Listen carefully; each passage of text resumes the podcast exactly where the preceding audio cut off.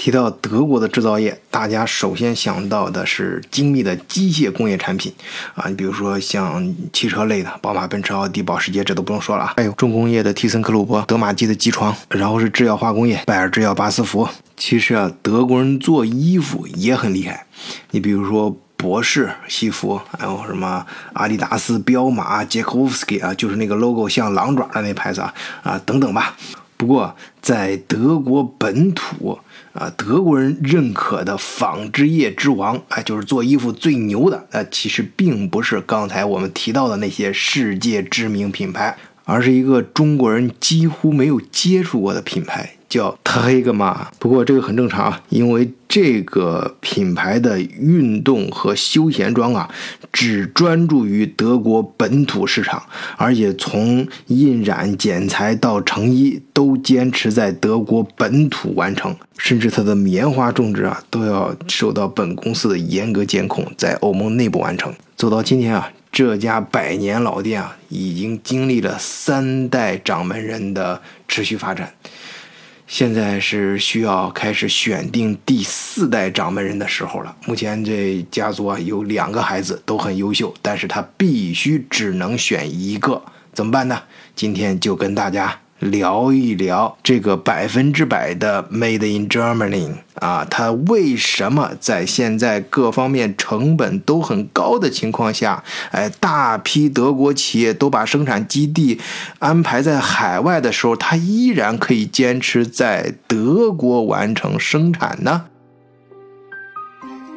换一个视角，也许世界大不一样。以德国视角。晚醉为说天下事。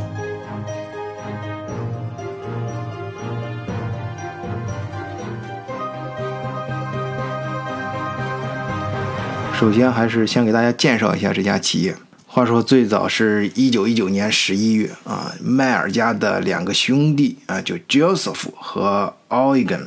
他们共同买下了一家当地废弃的工厂，哎，开始创业。不过呢，没多久，哎，就是在一九二零年的时候，两个人就分开了。Joseph Mayer 单独运营这家公司，公司也正式更名为 Maschische Traktorwagenfabrik Gebermeyer-KG。这个德文名字的中文含义就是机械针织品厂。那么 Trakma 这个商标正好就是中间这三个德文单词首两个字母的缩写。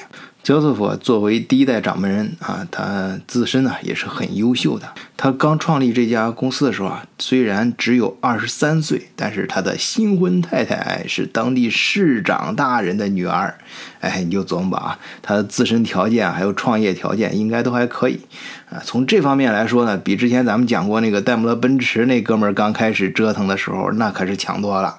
哎，虽然他们从地理位置上看离得其实并不远啊。所以在上一世纪二十年代的时候啊。短短十年间，他就发展成为一个拥有八百名员工的大型企业了。到一九三二年，他有自己的发电厂。不过到第二代的时候，他并没有把企业传给自己的儿子，而是自己的上门女婿。这个大老板家的大女儿大千金呢？是个很不同凡响的人，她找这老公啊，就比她自己的亲爹小九岁哦。她是个法律博士，不过我觉得更有说头是她的同父同母兄弟姐妹总共有十三个，厉害吧？她的名字就叫 Franz Group。啊，也就是特格玛的第二代掌门人。嗯，这老大闺女啊，结婚的时候是一九三九年。哎，咱们德国视角的听友一定都知道啊，这个时候德国的大企业那跟纳粹是很难撇清关系的。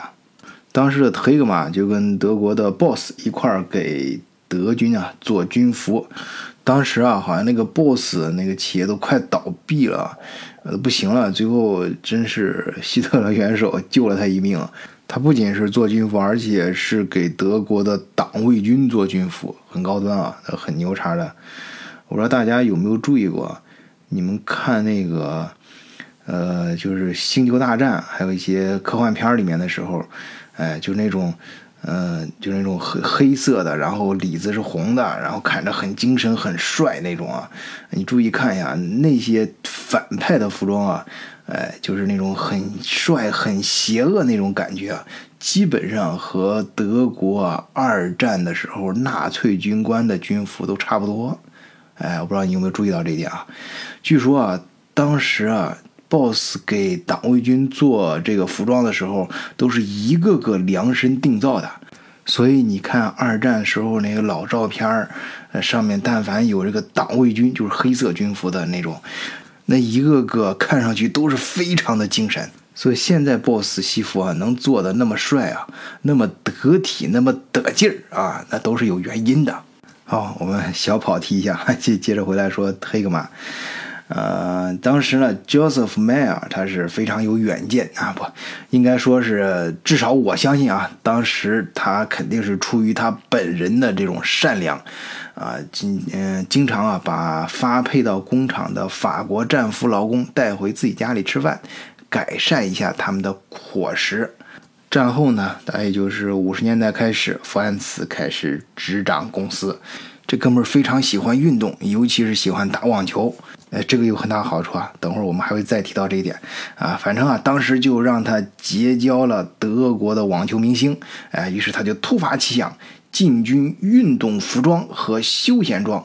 那新上一条产品线，自然要打广告啊。他的方法也非常的粗暴，哎，就是让明星代言。哎，当时德国的这些呃网球还有各个体育明星啊，出场的时候都会经常穿着他们忒格玛的衣服，而且曾经一度啊，这忒格玛还是德国四支甲 A 球队的赞助商。同时啊，同一时间，大家可以想想啊，现在在中国都是什么样的企业才敢玩足球队？啊，那是非常非常的烧钱呢。那德国那时候也一样，所以啊，福安茨这位老兄呢，虽然是开拓了家族的王牌产品，但是啊，也让家族陷入了深深的债务负担。不过这个时候呢，第三代掌门人终于登场了，就是他的儿子 Wolfgang g o p 呃，他的信息可以网上很容易查到啊，在德国也是一个 比较喜欢上媒体的名人。他一九四二年出生，科隆大学 BWL 专业毕业，啊，是一九六九年正式上位。哎，顺便再提一下他老爹啊，是一九零五年出生，死于二零零三年。哎，就是说他老爹真是个运气非常好的人呐。首先是后继有人啊，六十四岁的时候就可以退休了。现在中国也有很多民营企业家，还有家族企业，不面临这个问题吗？就是创始人啊，第一代人退休退不了。种种原因吧，这个创二代都接不上班儿。哎，这福安子人家运气就很好啊，有个好儿子，而且自己很长寿啊。你可以看刚才啊，一九零五年到二零零三年，那就是说明他活了九十七岁啊，啊，那是高龄了。而且他这个儿子啊，这个沃夫冈啊，确实能干。刚才说了嘛，到沃夫冈接班的时候，这可以说是受命于危难之际啊。你要知道，他接手公司的时候，公司那个时候已经开始多元化的发展了，啊，嗯，但是情况比较糟糕。哎，就是一九六九年的时候啊，他当年的营业额啊，就营收是八百七十万欧元，其中啊。欠银行的钱就有五百一十万，哎，我不知道在中国这个比例意味着什么。反正对于经营非常保守的德国企业来说，这就表明你亏损的很厉害啊。结果人家沃夫冈接手公司之后啊，一顿各种神操作啊。在一九七五年，也就是短短的六年之后，公司的营收就爆炸性的增长到两千八百一十万欧元，啊，就等于翻了三倍还多，而且还剔除了所有的债务。哦，当年那都是德国马克啊，我们是为了大家方便理解，把它换算成欧元来说。那有些听友可能要想了，你这他是不是这原来多元化经营就是？前面他老爹跟太祖皇帝他们，呃，多元化经营，然后是进行了一系列的积累，到他这一代开始，呃，开花结果了嘛？嘿，不是。事实上是恰恰相反，啊，他是在他父亲啊那个时候还搞多元化发展的时候，在他一接手，人家第一件事就是大胆果断的砍掉那些不相关的业务，集中精力，哎，搞他的这个运动服装和休闲服装。你想那个时候是在上一世纪六十年代啊，我们说六七十年代吧，啊，这个时候呢，德国是经济的高速发展期，在高速发展期，往往大家都会多元化经营，哎，各个呃方向都开花结果，枝繁叶茂。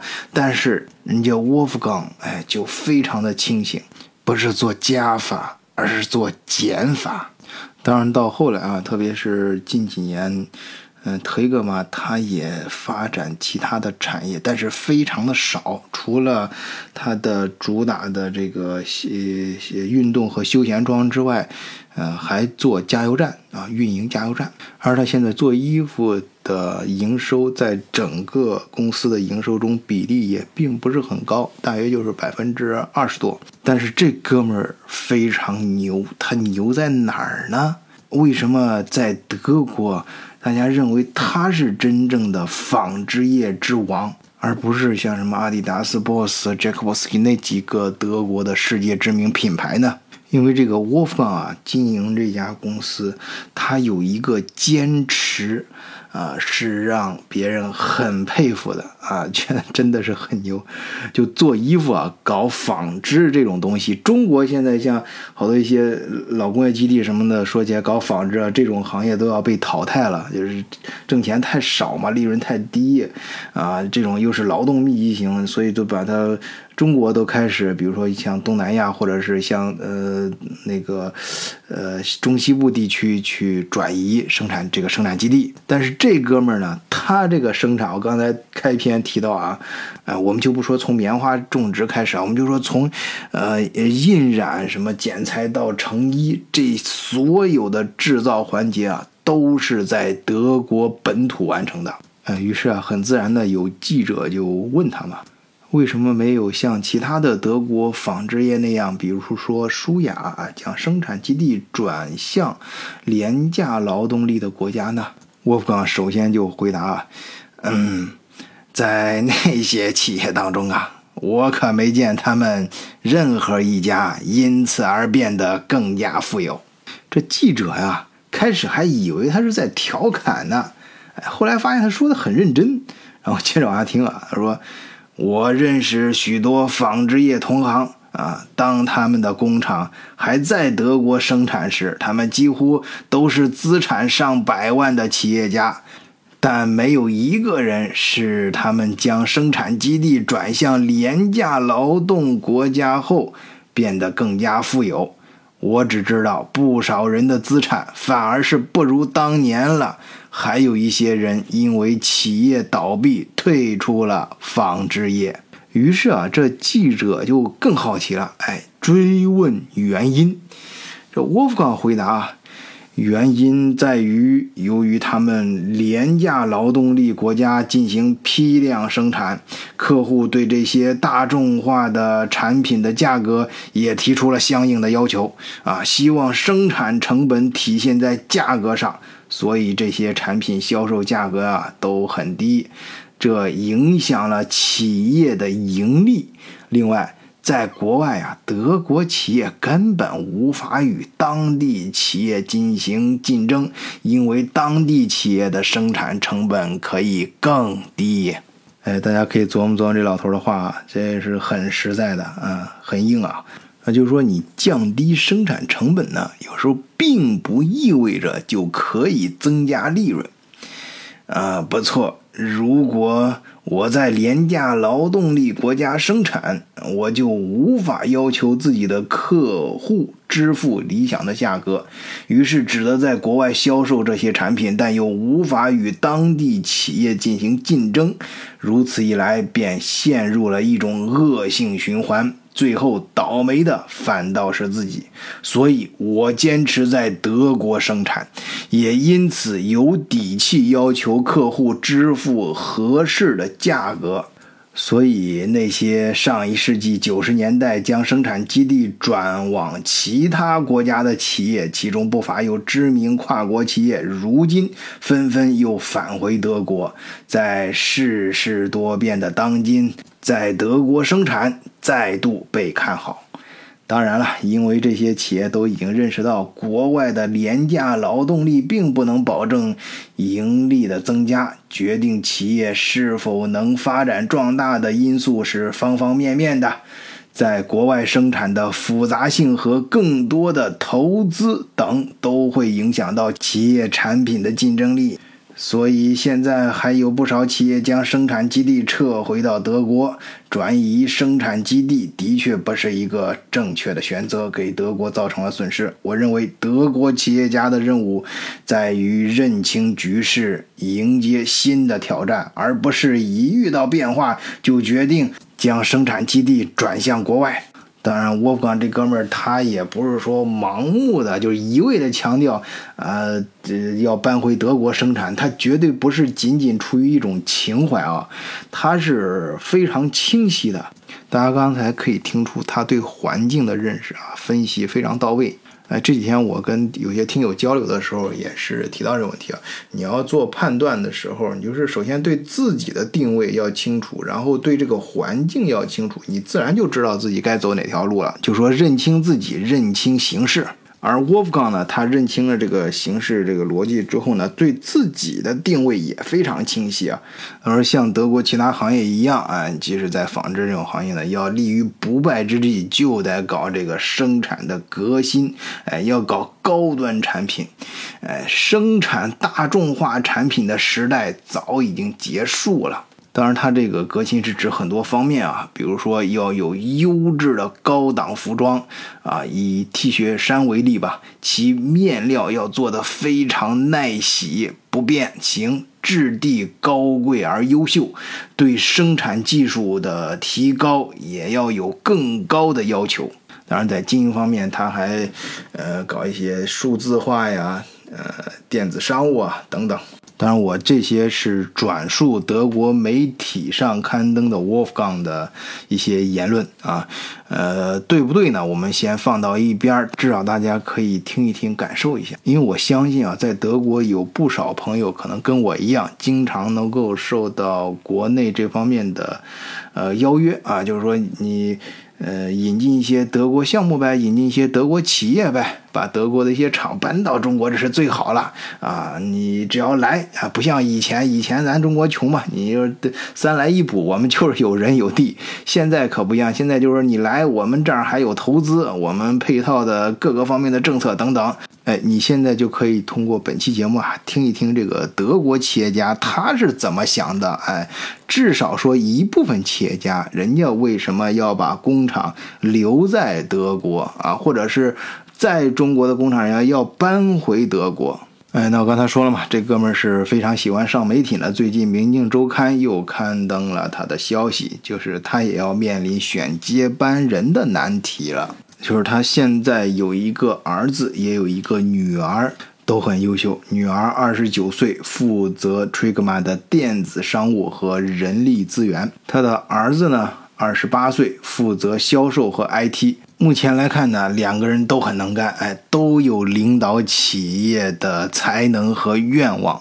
最后啊，这沃夫冈这老头很有意思啊。最后这很难决定，哎，最后来了句，干脆啊，让他妈来决定谁当接班人吧。嘿 嘿，他把这难题抛给了自己老婆。那么节目的最后，我想说什么呢？就是大家有没有想过这个问题啊？咱们前段时间啊，由于各种原因吧，经常想到美国。这美国啊，他把很多一些。事儿啊，比如说它的产业空心化呀，制造业的没落呀，都把这些原因归结为中国。哎，那儿的工人呢，在家闲的时候都是怨天怨地怨中国呀，就说中国工人抢了他们的饭碗。那现实确实是那儿有很多的工厂都倒闭。你像底特律啊，曾经非常厉害的这个汽车城，号称啊，现在也都。嗯，到什么程度嘞？就说那儿的房子一美金一个别墅啊，都没人要。那大街上遇到事儿了，你打幺幺零报警电话，警察都懒得去。哈哈，当然这我也是听媒体上说的啊，我自己没去过。但是啊，这个美国啊，就这很多城市啊，都形成了一个锈带，就是那个生锈的锈啊，就是生产线被锈住了。啊，这个比喻很形象啊。不过大家有没有想过，德国为什么没有出现这样的情况？这德国也有很多厂，它确实是搬到中国去生产的，还有跟中国建合资。你像最早到中国建合资厂的是人家德国大众啊，在上海，呃，跟中国建的合资厂。那时候开始找美国的福特，福特不愿意，看不上中国，这人大众德国人去了。那德国的制造业也很多呀，那各个厂，但是为什么德国的工人就没有抱怨中国抢了他们饭碗呢？哎，我前段时间听到那个吴东同学会，啊，就是那两个哥们儿啊，他们总结了一个，说是德国这种商业模式、这种企业运作模式啊，是莱茵模式啊，跟英美那一套不一样。英美那些呢，就是偏向于股份制上市公司，啊，这些上市公司的大的 CEO 呢，什么他们的主要任务啊，就是呃，帮助股东赚更多的钱。股价上涨了，他自己当年的收入呢才能提高。所以啊，他们不会把很多的钱用到研发，投入到一些呃五年、十年后才能看到收益的一些项目上。这不就等于给他人做嫁衣嘛？给下一任 CEO 做嫁衣。而德国的莱茵模式的企业家呢？哎，相对来说就低调很多啊，比较注重这个企业的长远发展什么等等，啊，这个呀，我觉得这说的呀也对也不对啊，因为我感觉这两位老师啊，他们。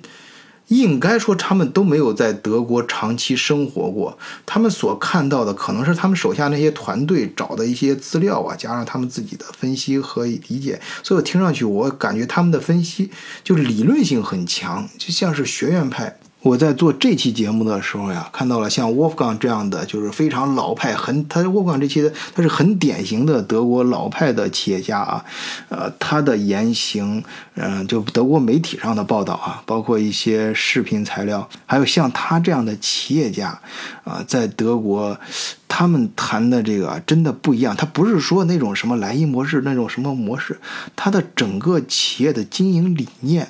我们很难说它是一种代表德国的，或者跟英美的不一样。我认为那是一种，就是说家族企业跟上市公司的区别。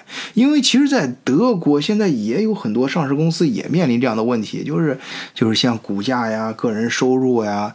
呃，你的收入跟你的利润挂钩，股东的回报呀等等，不，而不是跟你当时的经营。你有可能就是说，当年你你这个整个公司经营是亏损了，你依然可以得到很高的回报，只要你通过各种财务上的操作啊，上市公司嘛。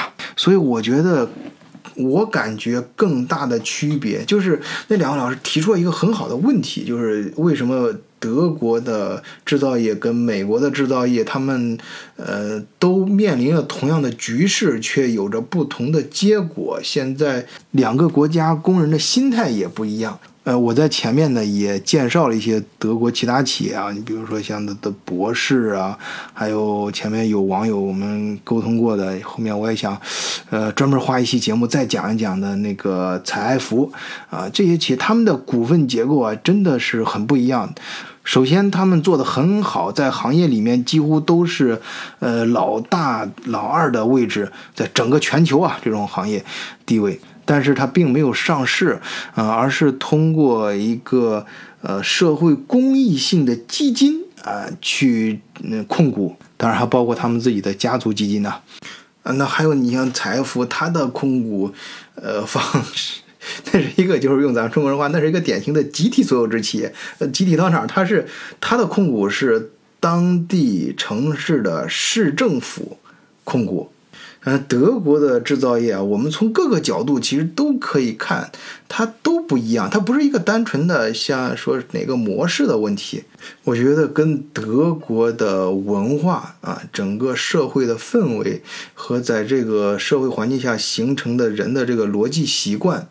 都有很大的关系，而且你比如说，在德国衡量一个企业好坏，啊，不仅仅是看它是不是盈利，当然，我说了啊，这要从各个角度来看，其实也不是说咱们一两句话或者通过一期节目能说说明白的。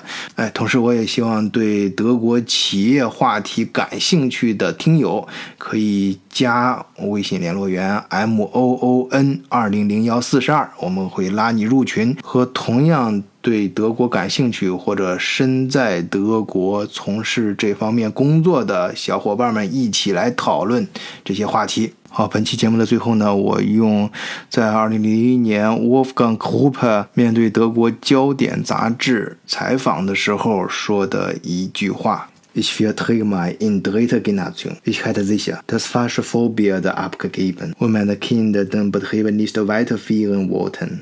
我是特格玛的第三代掌门人。如果我的孩子不想接班的话，我肯定那一定是因为我做了一个。糟糕的榜样。好，今天节目就到这里，谢谢大家，再见。